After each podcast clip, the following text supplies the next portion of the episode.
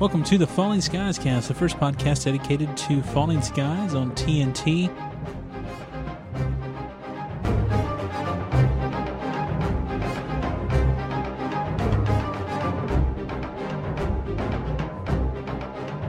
Hey, welcome back to the Falling Skies cast with Jimmy and Georgia.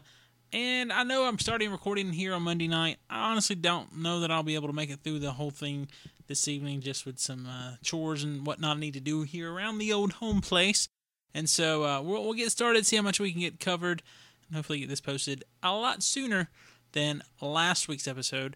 And uh, today we are going to do the things we normally do after an episode of Falling Skies. We're going to talk about some news here in just a moment. We're going to get into a brief segment with Mama in Georgia, and then we're going to go into some feedback. We're going to do our recap, our top five moments of the episode, some historical and pop culture references, because we actually had a few of those this week, and then uh, tell you how to contact us. We'll have a Pope quote of the week, and then that'll be our show for this week. So we do hope you'll stay around for all those things.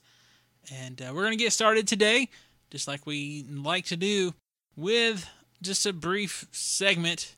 And I might as well just call this Falling Skies Ratings instead of Falling Skies News, because that's usually what it covers.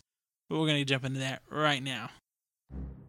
From the Falling Skies Cast Studios, it's the Falling Skies News with All Jimmy right. Well, the ratings for last week's episode, not, not the one from Sunday night, the uh, previous one, Death March, their numbers are still going down as far as the live plus same day. Uh, it's down to 3.3 million viewers.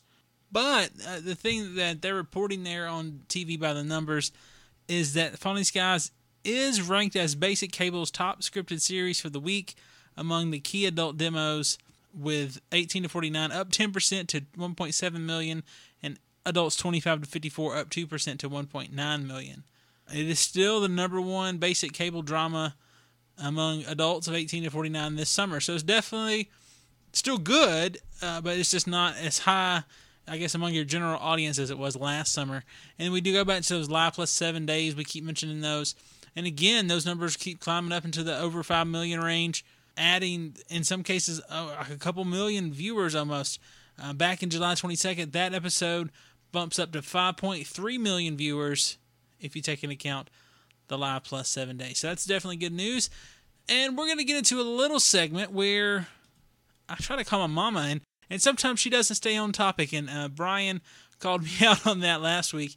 I know she talks about random stuff. Last week we went off on a tangent about Hell on Wheels, and we'll see how it goes this week as uh, I hit the music and uh, give Mama a call.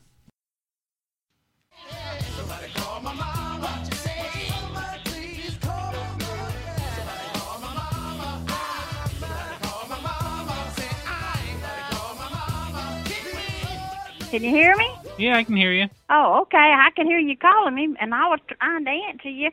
How's everything going? Uh, it's going pretty good. How about you? Yeah, had a good day. Oh, that's good to hear. Yeah, So did you get to see uh, Falling Skies last night with Terry I saw I saw the most stuff last night. what did you I, see saw, Terry I figured they were something gonna be up because I said that sounds too good to be true. Yeah. What they were going into. Well, they definitely made it look a lot nicer that first time when they first showed up, and then Yeah, they got to see all the stuff that was going on behind the scenes pretty quick. It seemed like so. right. Uh, I don't know. The only, I guess, the only big question really is, uh, is that general guy a good guy, or is he evil more so than the uh, Terry O'Quinn's character, Arthur Manchester? Right. Uh, Because Arthur Manchester didn't necessarily seem like a bad guy, even like when Jane, you know, Weaver no. was talking about him. She's like, I don't think you're a bad guy. I think you're wrong. And so I don't know. That's something to think about, I guess. Right. But yeah, it, it seemed a little fishy, Falling skies. I, al- I almost forgot it. right? And when I thought of it, it was just coming on, so I didn't really miss nothing. Oh, that's good. Yeah, so I enjoyed it. So I always like to see Terry O'Quinn in anything. It didn't matter. right. That was good. I guess I'll talk to you later on. All right. Bye, babe. Bye. All right. Well, we're going to jump into our Falling Skies feedback. All right. We're going to start off our feedback as we're pretty much always do on our Facebook group, or actually, it's a page, not a group, but same basic concept. And uh, over there on the Facebook, if you haven't found us, we are at facebook.com forward slash Falling Skies Cast. All right, on the last count, uh, we do have 223 likes over there. So if you haven't found us, we'd love for you to find us there.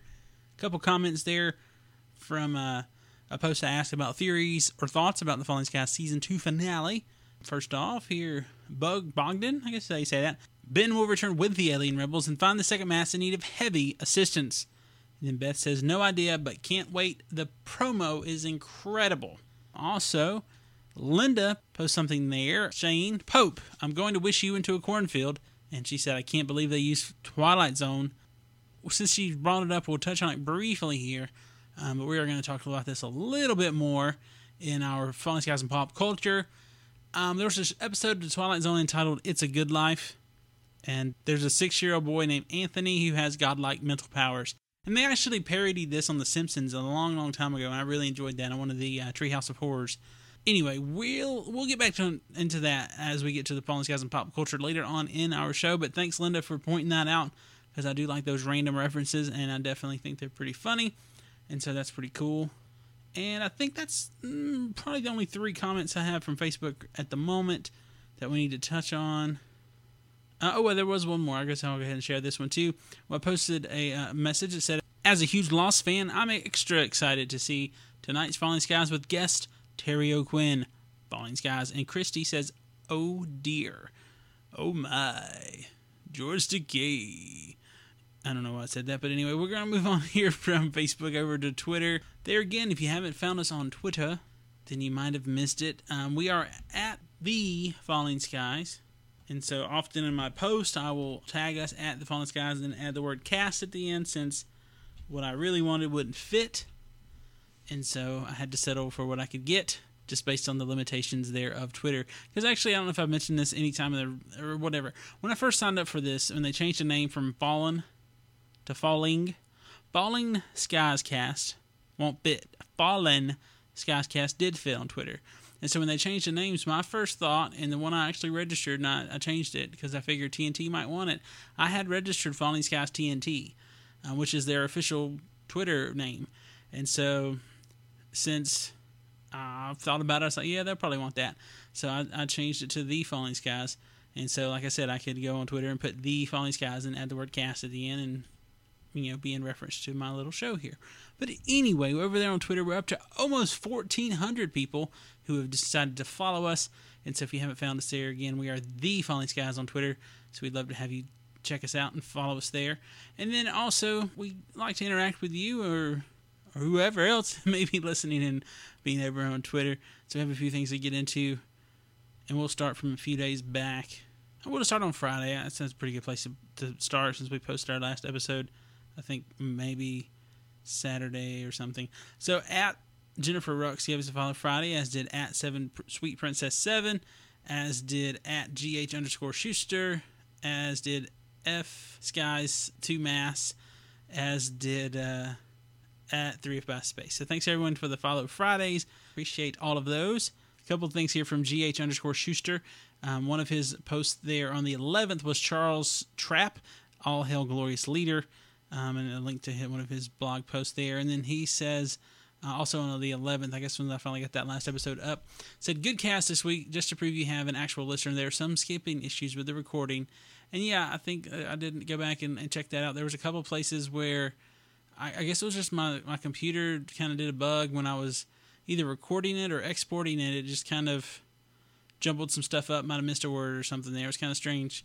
Um, and then also he says, also, a good reminder that even though we love Falling Skies, podcasting and blogging about it is hard work, and it definitely can be.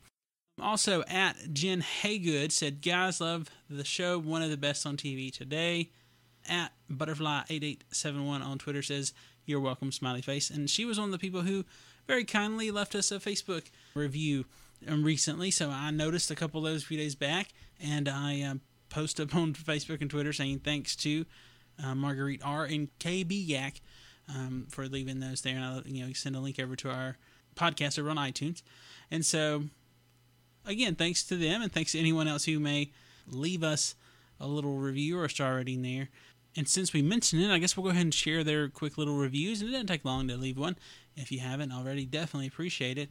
Marguerite R there on iTunes says five star review, awesome. And the actual comment review is love, love, love. Um, smiley face with five stars. KB Gack says, I love your show and I love your mom. My sister and brother in law live in Georgia, and you make me smile every episode. You sound like a good old Southern boy. LOL. Thanks to KB Gack and Marguerite R for leaving those brief little reviews there. Definitely appreciate that. And love for any of the rest of you who feel the uh, urge to to drop by the iTunes place and, and do the same. That'd be great. All right, we'll get back over to Twitter. At CCFA Camper says, Can Falling Skies get any better? This show is my freaking life. The cast is pretty legit to keep it up. Also on the Twitter, at Sierra Rain 17 says, Well, I have a few thoughts about it. Those blue things falling from the sky. I wonder what those are. And that was I asked about what you know what people thought about the uh, season two finale. Again, there were people responding back to that. Here's at Kill the Aliens response: the whole second mass together and fighting with the Skitter resistance. At Forever Donut agrees with Kill the Aliens. He says that's what I think too. Kill the Aliens responded back to both of us saying we'll find out Sunday. Also over there we got a message from at F Skies Two Mask, or asking, do you know when they will start recording season three? And I think it's probably next month. Honestly, don't know for sure. I have heard that date flying around there somewhere, but I couldn't seem to find it yesterday when I or so when I was looking around for it. I, I basically responded to, I think it'll be next month. You know, if it's like last year, and they said, "Oh, this is true. Can't wait for season three. Will be so exciting." So very nice. At Butterfly eight eight seven one, responding to my uh, question about thoughts or theories for the season two finale, says, "I hope they are prepared to start the fight for the planet." Also here at Casey underscore Purvis says, Pope, nice work, boys. Looks like you dropped us into the middle of a good old fashioned coup. And uh, that was definitely a good quote from John Pope there. And then also he says, I'd vote for Red Eye Skitter before I'd vote for Manchester. Skitter representation, Falling Skies. That's pretty good. And then one last one here from Twitter at Full Moon underscore swag. Say, man, this is going to be good. Falling Skies and Teen Wolf are my fave shows. So again, thanks everyone who um, interacted with us over on the Twitter. Definitely appreciate that. Uh, again, I don't know that I've seen any um, notifications of any kind of voicemails or anything like that, so I don't think we have any of those to get into for this week. We'd love for you to give us a call, leave us a message, you can send us a text too, and that's at 77335skies if you would care to do so. All right, we're going to jump into our Falling Skies recap. We'll re- recap the episode, kind of have a little commentary in there, here and there, uh, maybe point out a few things along the way. And then we'll get into our Falling Skies 5, the five most pivotal moments of the episode. After that, we'll get into our This Week in History and our pop culture segment for the week. So that'll be fun. And uh, so I hope you'll stick around for the rest of the show.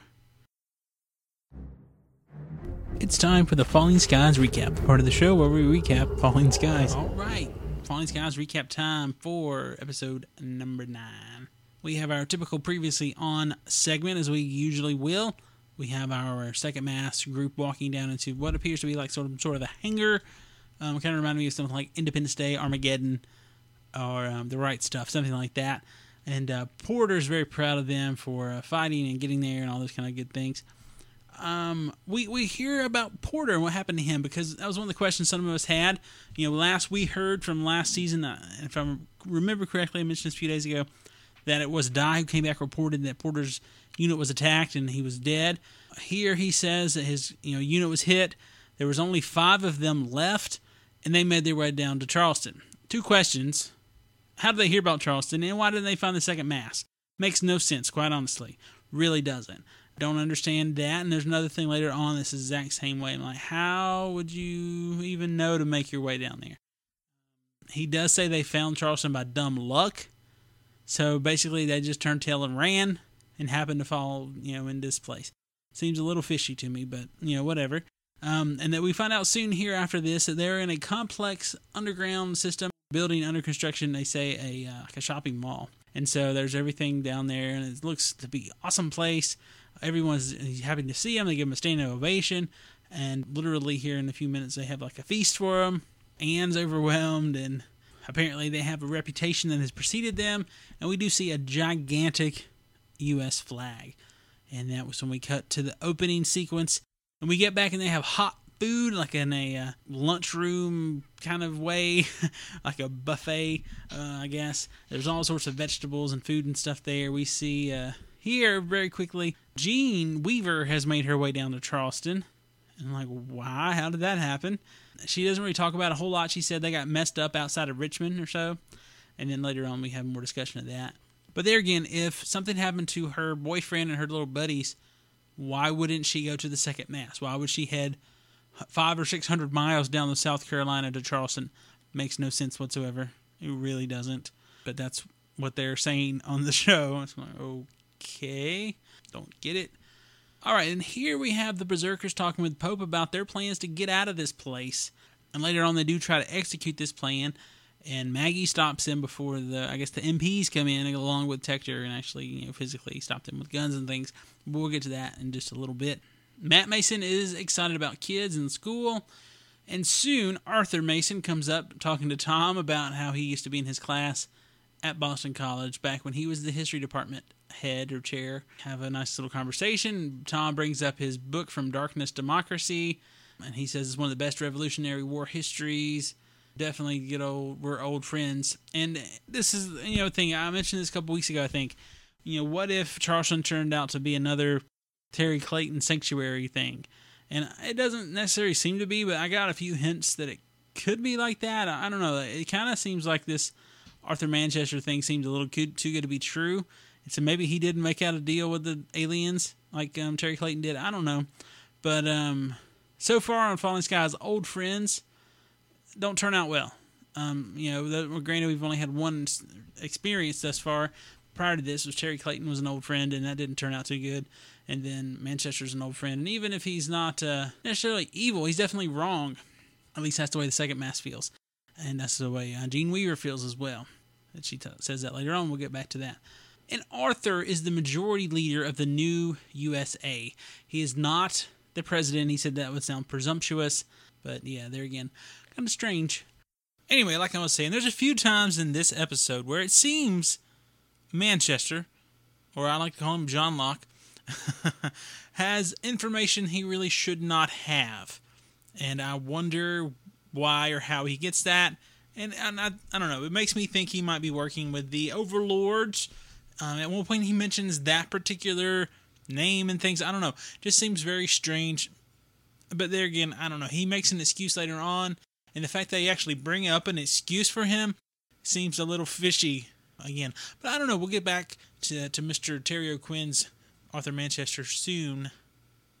All right, now we get here in the next scene. We get introduced to General Bressler who, if I'm not mistaken, is Max Headroom, and I guess I'll double check the uh, IMDb before we get to our pop culture segment, just to double double check that. But here we do have Tector. We found out his real name is Aloysius Murphy, which is kind of funny. Um, and then here is where some of the grievances begin being aired. Weaver shares about what they've done, what they've learned on the way down, where the aliens are. He kind of points out some stuff on the map, and the general says he won't be needing his scouts.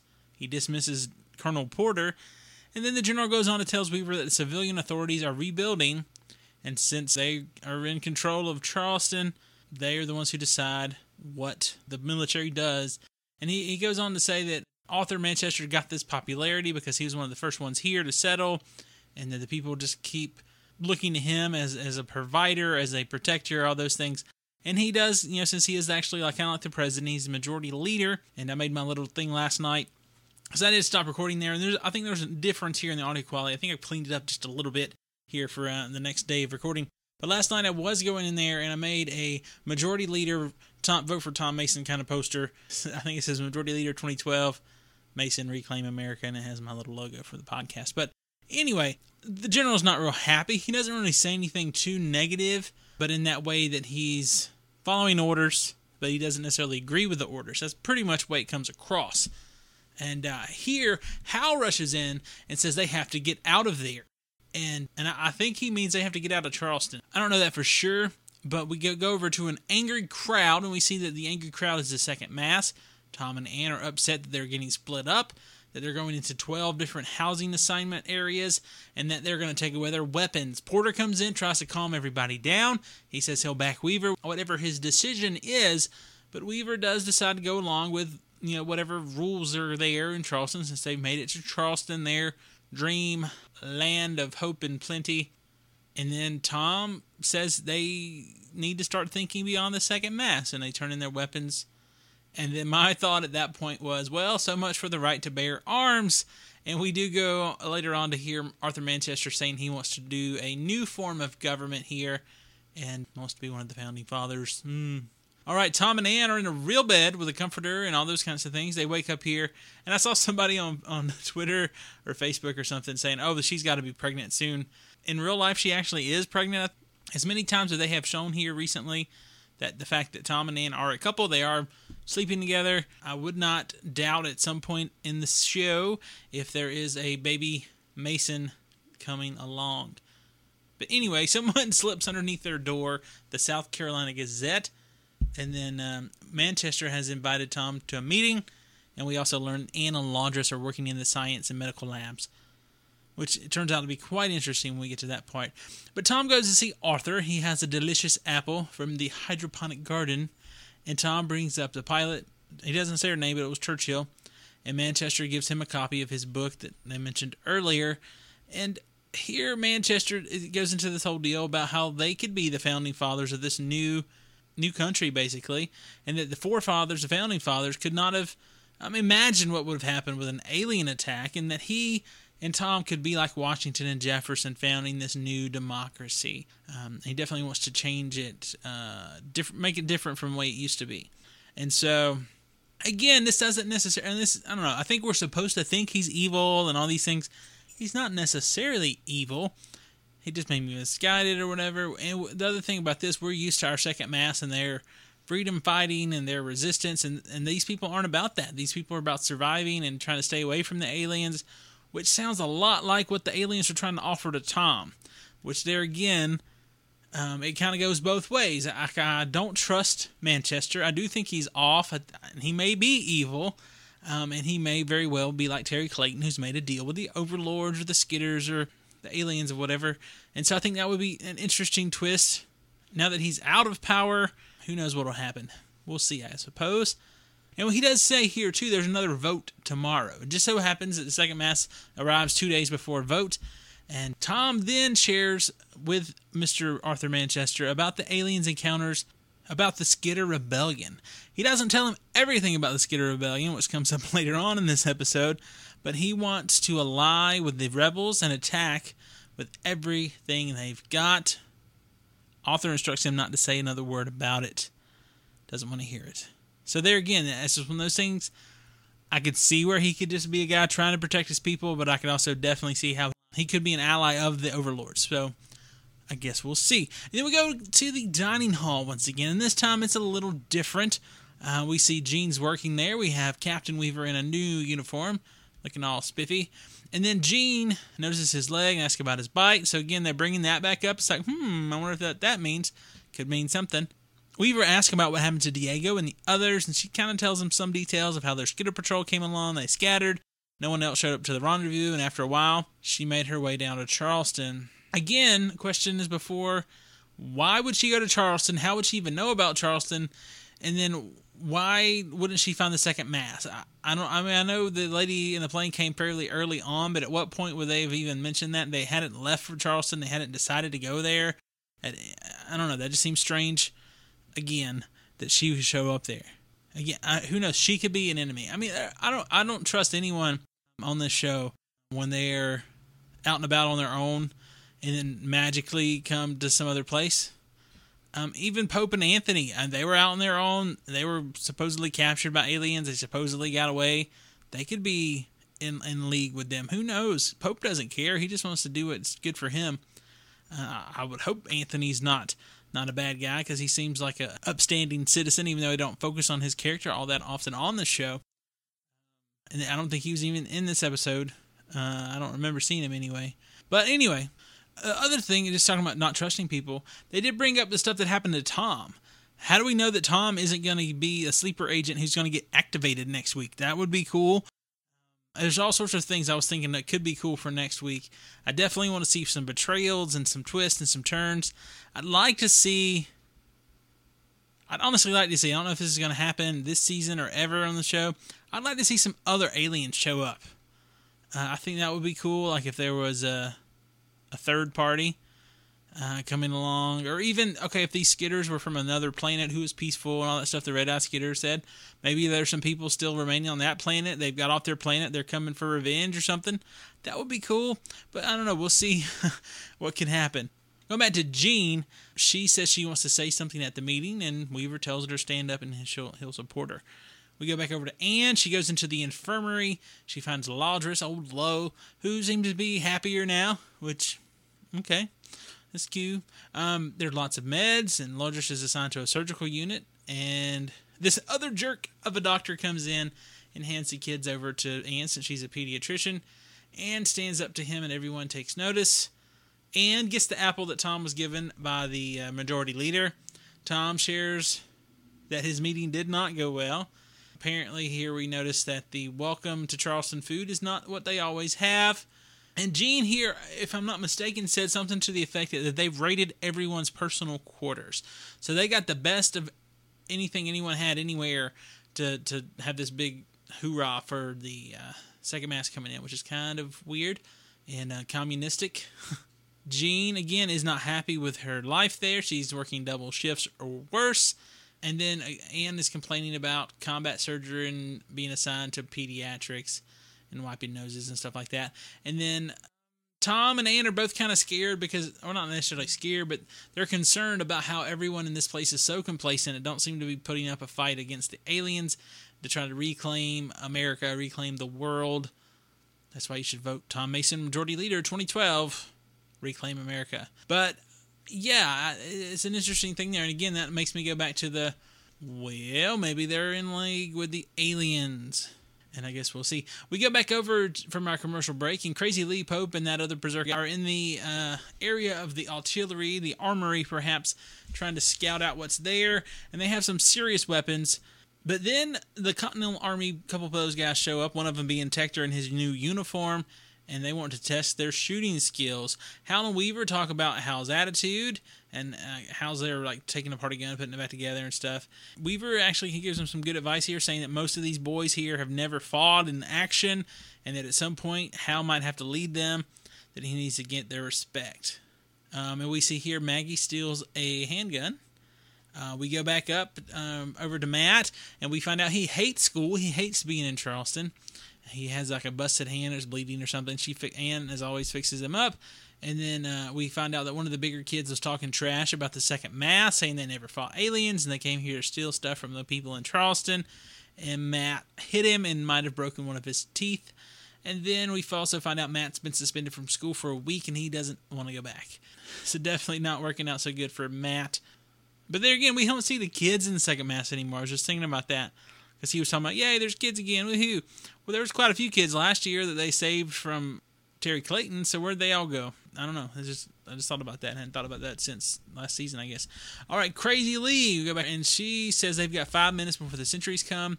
They start sealing some guns and ammo. Maggie comes in with her handgun and makes them stop, but the sentries come in, and uh, Lyle, one of the berserkers, is shot by Tector.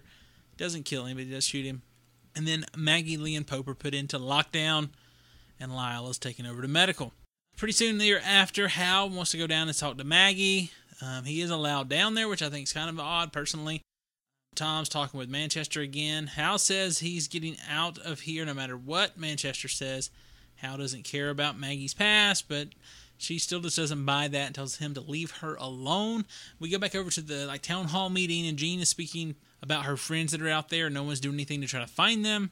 And she says specifically, and I, I kind of latched onto this word that she said. She says she doesn't think Manchester is bad, but she thinks he's wrong.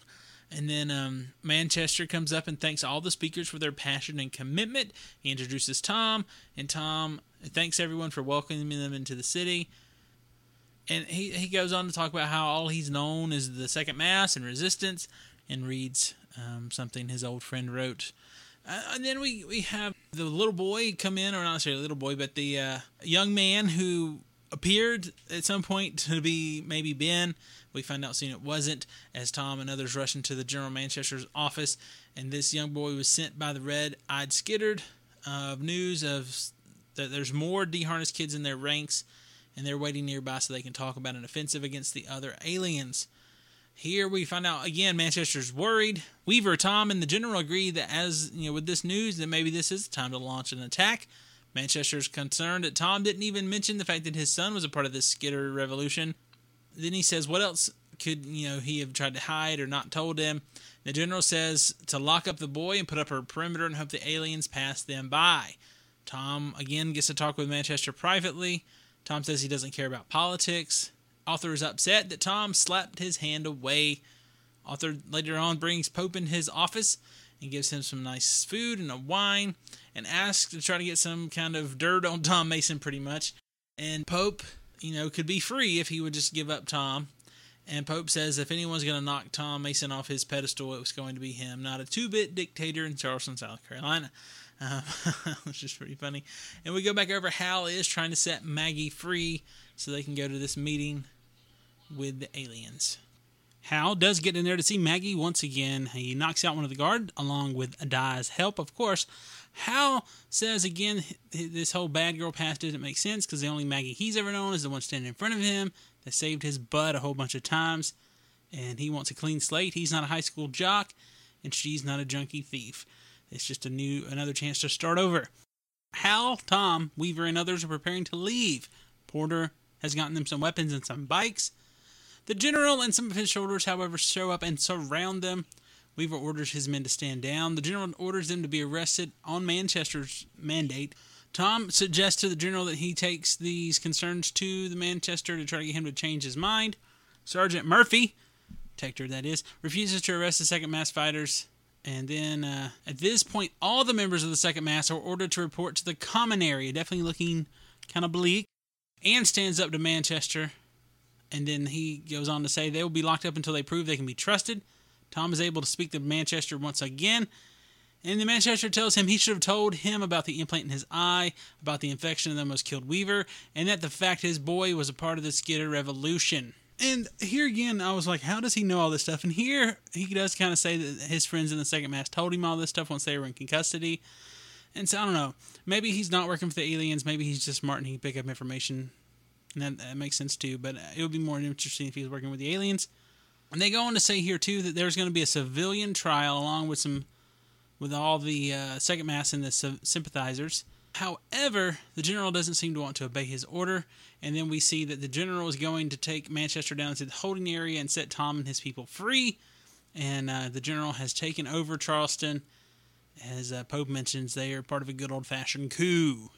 And that is how our episode ends for episode number nine. Number nine for Falling Skies Season 2. And uh, here we're going to jump into our top five moments, our Falling Skies 5. All right, it is time for the Falling Skies 5, the five most pivotal moments of the episode.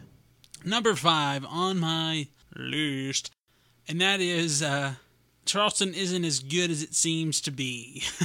and there's several things that go into that. Uh, Anne's experience with the hospital, uh, Matt's experiences at school, Manchester and Tom's interactions, uh, the interactions with Jean. I mean, there's all sorts of things that can be thrown into that label. This really reminds me, again, I don't like to spoil things, but there's a great, and I do mean great, and I don't say everything's great, like an awesome podcast.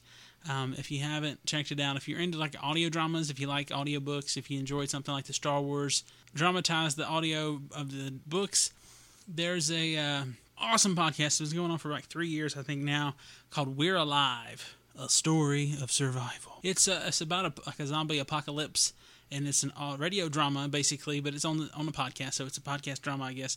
And it's really awesome. It has great story, great acting, great sound effects. There's a certain part of that story, something similar to this. The group of survivors make it to a place they think is new and safe and awesome, and it's not as new or safe as awesome as they thought it was. And so, again, I don't want to spoil too much, but I would definitely highly, highly, highly, highly recommend check out we Are Alive on iTunes or if you're on Zune or whatever else. But it's it's a great thing. I've actually listened to the whole thing. First two seasons probably three or four times, and they're in season three now. And I haven't actually gone back to re-listen to it other than when I've listened to it when it's new. But it's really really good. Anyway, I'll stop talking about that podcast to get back on track. But again, things move pretty fast when once you get to Charleston. Lots of stuff happened in this episode, and it's one of those things. Having ten episodes of a show, either you compress your storytelling and makes it concise and interesting and better, or you rush things sometimes.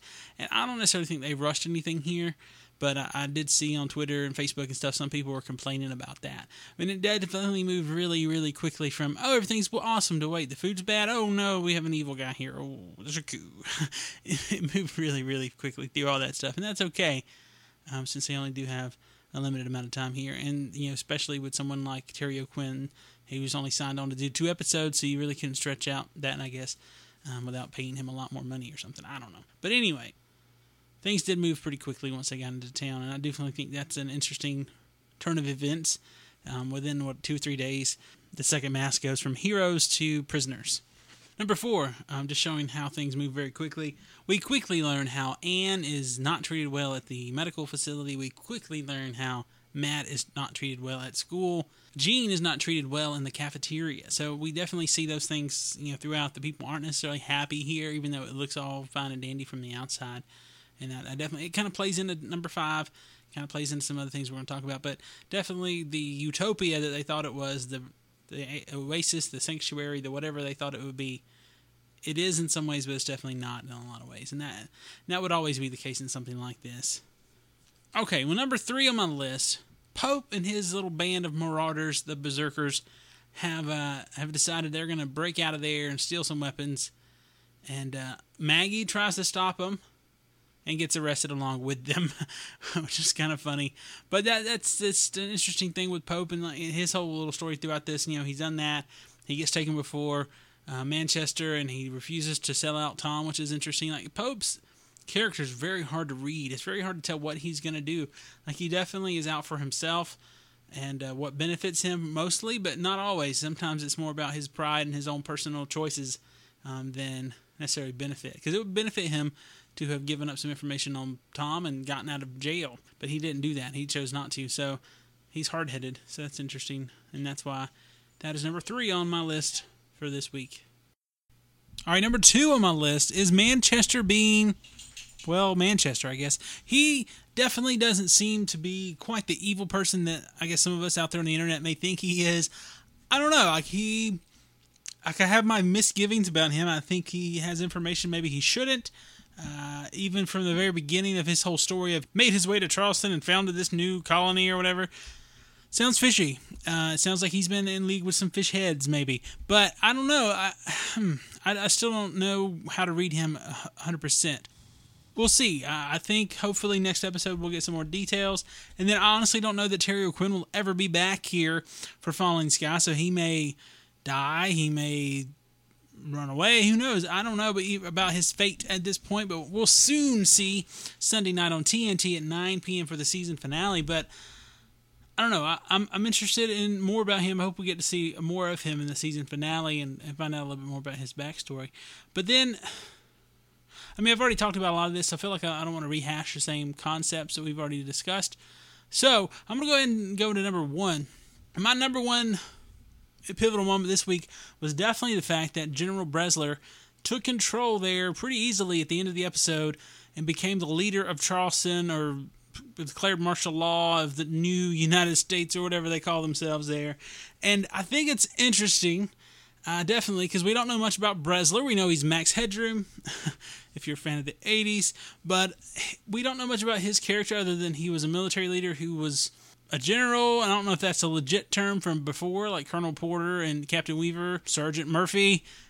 Those are, you know, legitimate military ranks. I don't know that Bressler has that. I don't really know anything about him. But another question about him, really, I think I brought this up earlier is he evil? Is he the one who's been biding his time to take the opportune moment to take over the place? This reminds me of that podcast I was mentioning earlier. I don't want to go into any specific details, but the the evil one might be the one laying in wait to take over versus the one that already is in control. Um, so I, I definitely want to see what goes on with that. And then there's so many things going into this next week. Uh, I guess we'll kind of stop talking about our top five and just kind of ramble here for a minute and maybe throw out some theories or something. But there's so much going into the the finale. Who knows what's going to happen? I would love to see more about Manchester. I definitely hope we see the Skitter Rebellion and Ben and whatever's going on there. And apparently they're close by and they're supposed to go and meet them. So I, I think that's a pretty good odds to say that that's going to happen.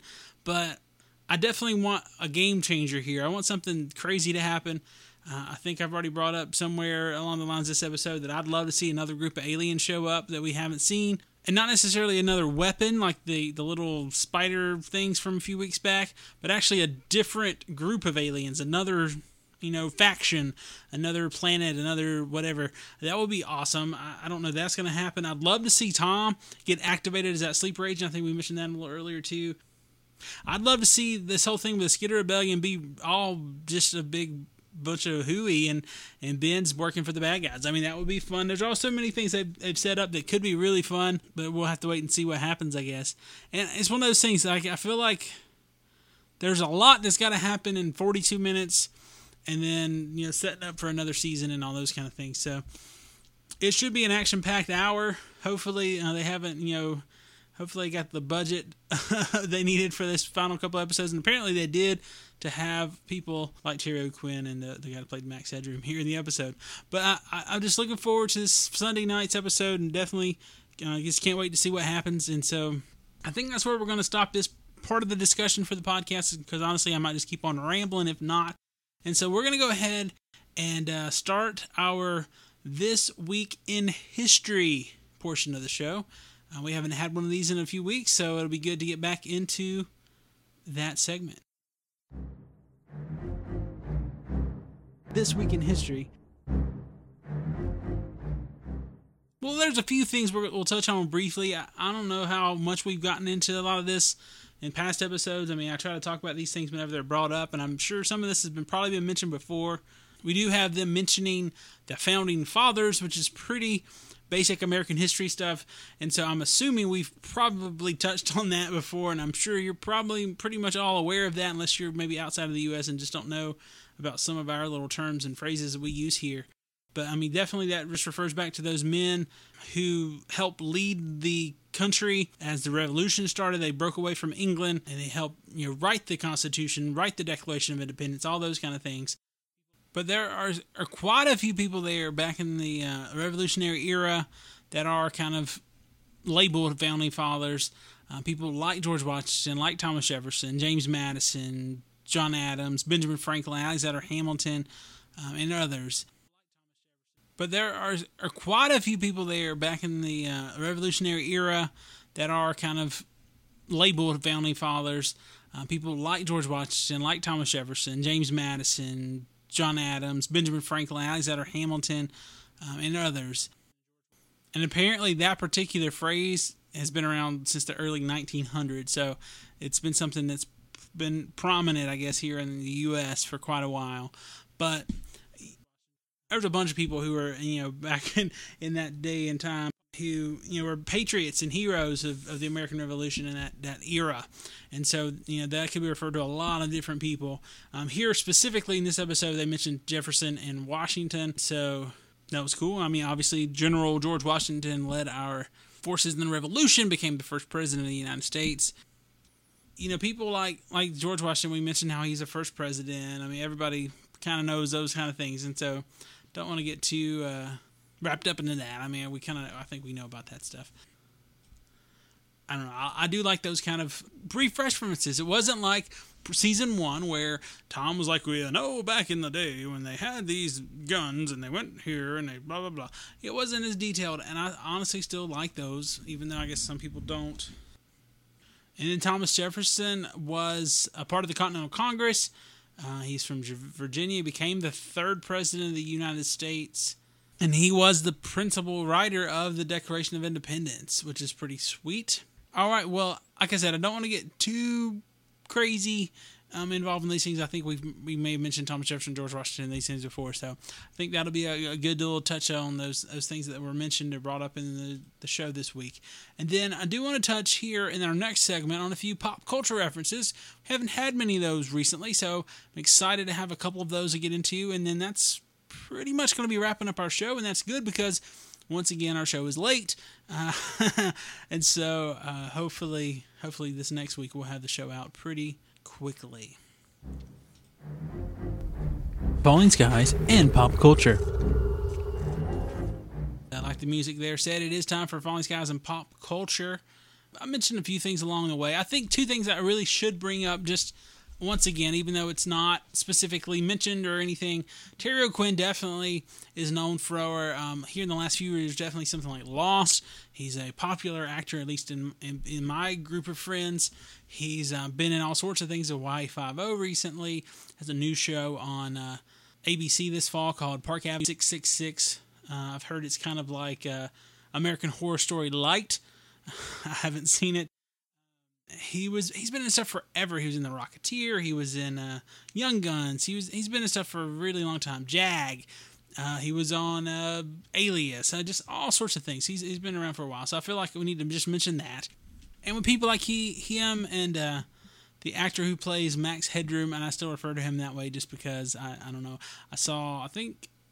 I don't know if there was ever actually a movie, but I remember watching the, the Max Headroom television show and the name of that actor is Matt Frewer. Uh, he's been in all sorts of things over the years. Uh, like I said, personally, I still know him as Max Headroom, even though that was, you know, 20 some odd years ago. Uh, he's been in all sorts of things. Uh, he, he's actually, I think, pretty well known here recently, last few years, uh, from being Moloch in the Watchmen movie that came out. Uh, I know he showed up on stuff like Star Trek, all sorts of things over the years. He's been in a lot of Stephen King movies, but again, I know him mostly as uh, as Max Headroom. I mean, he's he's played Sherlock Holmes. He's he's definitely been around for quite a while. And if you're not familiar, I'd say looking at some of his IMDb or whatever, because he's been in some cool stuff, like stuff. It's not necessarily the greatest movies ever, but stuff that's pretty neat. Like he was in uh, Supergirl, which is cool. I mean, I know it's not Superman, but still, Supergirl is pretty cool. He's in Dawn of the Dead. Like I said, a bunch of Stephen King stuff. So I thought I thought it'd be apt to bring those couple things up. And then another thing this week, Pope mentions a couple things actually. He talks about being in Mayberry when he uh, gets to Charleston. He talks about how he doesn't want to stay there long, and obviously, you know, Mayberry, um, the fictional town there in North Carolina, not too far from Raleigh, where people like Barney and Andy Griffith lived, Aunt Bee, Opie, and the lot. Um, and recently, we did have the passing of of the legendary, I guess is a good word for Andy Griffith. He died not too long ago, a few months back now, and so definitely one of those iconic things in television history. The uh, city of Mayberry, they did have the show, the Andy Griffith show, for many years, and then after after Andy Griffith actually left, they continued the show with Mayberry RFD. Uh, for a few years as well, so definitely been around. And I remember when I was fairly young, they came back and made a few, at least one, maybe a couple of uh, TV movies. I remember like in the late 80s as like me like a 10, 12 year old kid or something having like the Return to Mayberry and uh, Ernest T. Bass was there and Barney and um, pretty much everybody but Aunt Bee was back and uh, there was a lake monster lake whatever the lake was in Mayberry. But anyway, I, I thought that was neat. And then we mentioned one earlier too from uh, from uh, the Twilight Zone. Uh, one of our uh, friends over on Facebook uh, brought up that reference, which was pretty neat. So I appreciate that. If, if any of you would like to share those things or stuff like that, you know, I could miss. It's very possible. But there was an episode of The Twilight Zone back in season three, episode eight, called It's a Good Life.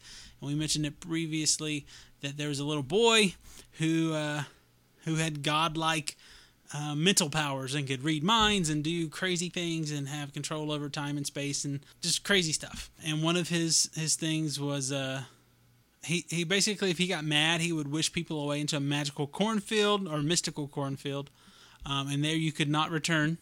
And and I mentioned this earlier too.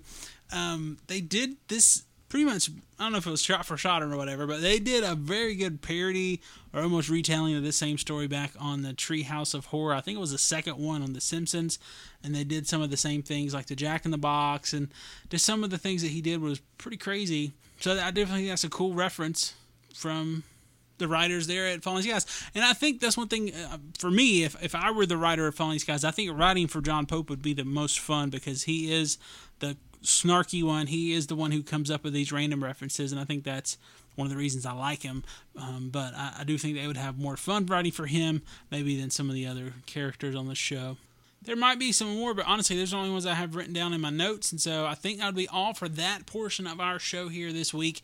And we're going to jump into our last little segment here well, not technically our last segment, but one of our last segments, where I tell you how you can get in contact with us here at the podcast. You can email us at fallingskiescast at gmail.com. You can give us a call or you can leave us a, a voicemail there or whatever, but you can also text us at 773 35 skies, and that is a U.S. number. So if you're calling from outside the U.S., just put a plus one in front of that. And then we also have our fallingskiescast.com website where you can go leave comments and things there. You can find us on Twitter. We're The Falling Skies. You can find us on Facebook. We are facebook.com forward slash Falling Skies Cast. And so definitely all sorts of ways you can get in contact with us. You can also find us over on Google Plus. You can find us in iTunes if you'd like us um, there or whatever. You can uh, review or rate or subscribe. Uh, and there's also uh, other ways you can subscribe if you need to on our website. So all sorts of ways you can get in contact with us. We definitely love to hear from you, especially as the season wraps up. We like to have a a lot of feedback, if if possible, from many of you, so we can have kind of a listener into the season two wrap up kind of show. That would be fun. And so, uh, definitely would love to hear your feedback after Sunday's episode, um, and maybe we can have a special all listener edition of the show. That would be great because I, I, definitely would love more feedback. I know I sit here and talk a lot. I would I would like to hear more from you. So anyway, that's going to pretty much wrap up our show. We're going to uh, have our little outro music here in just a bit, but right before that, as we are apt to do, we are going to have our Pope quote of the week. And yeah, that's going to be about it. And we'll hope to see you real soon for the season finale discussion. And then hopefully, maybe if, if you're out there and you're listening, you call or email or Twitter or whatever, we may have our special listener only edition of the show too. That'd be fun. All right. Well, I am Jimmy Georgia. This has been the Falling Skies cast. Peace. It's time for the Pope quote of the week. Pompous, semi erudite history buff with delusions of grandeur. And if anybody is going to knock him off his pedestal, it's going to be me. And not some two bit tin pot dictator of Charleston, SC. Salute.